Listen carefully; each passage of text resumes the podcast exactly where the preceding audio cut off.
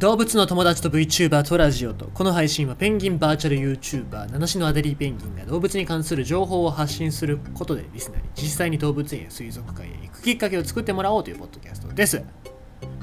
今日実家ですよ。行ってで、引っ越しにあたっていろんな準備をしなきゃいけないわけですよ。その中で重要なのが生放送に関わってきます。これがインターネットの速度。もともとインターネットはつながってるわけなんですけど、そこのつながってるインターネットの速度が遅いんですよね。まあ今世の中は光回線ですけども、今ケーブルテレビもあるからさ、ケーブルテレビってさ、ダウンロード、例えば画像とか YouTube とか見るんだったらば OK なんですけども、アップロード速度、インターネットってさ、ダウンロード速度とアップロード速度、上りと下りって言いますけども、これがちょっと違うんですよね。だから配信とかをする人って、その上りの速度、例えば、JCOM なんですけども、 JCOM だからね、320メガ出るから大丈夫ですよじゃなくって、上りですね。で JCOM とかだと、そのインターネット、ケーブルテレビの回線だと上りがすごく遅くて、だいたいダウンロード速度が300メガとかだったら、上りですよ。アップロードする速度が、10メガとかそれぐらいしかないんで、それはもう多分配信、向こうに行ってしばらくはおそらく生放送できないと思いますので、その期間が短くなればいいなと思うんですけども、その間何をしようかなと思ったら、ちょっと動画のちっちゃい動画を小出しで作ってアップロードしようかななんて考えておりますのでですね、なるべく長くならないように気をつけたいなとは思いますけども、どっちにしろそのインターネットの回線っていうのは引き直さないといけないんで、その手間がめんどくさいなって、お金もかかるしなとかって思いながらね、見ております。で、いろいろと手順は踏んでおりますのでですね、自分にとっていいプランっていうか、とにかく通信速度が速くなりゃいいなと思います。はい、ということでございまして、今日のお話をしていきたいと思いますが、昨日かな、 NHK で特集があって、メダカの専門雑誌の特集があったんで、こんなのがあるんだとか思ってたんですけど、ちょっとね思い出したことがありましたので、読んでいきたいと思います。環境省からです。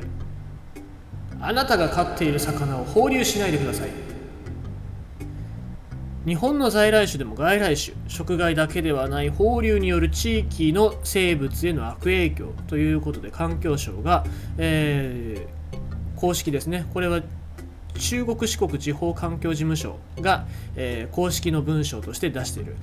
わけでございますけども、飼育している魚を河川やため池に放流すると、放流先の生態系に悪影響を及ぼします。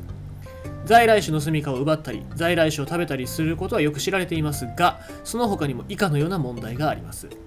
海外から持ち込まれた種だけではなく、日本の在来種についても、飼育している魚は最後まで責任を持って飼育し、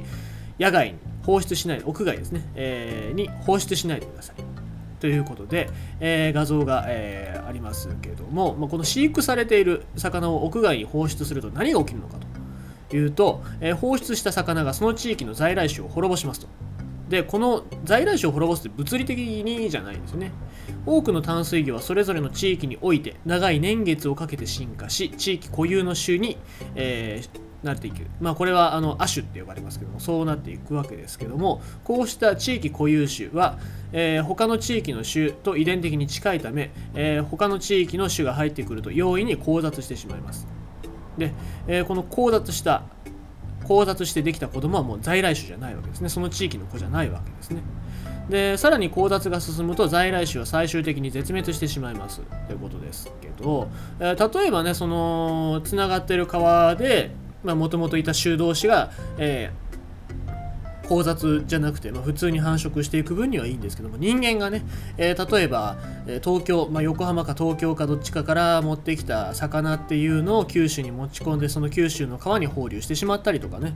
そういうものが混ざってしまうと全く違う種になってしまうってことですね。その在来種っていうものの遺伝子が担保できないわけです。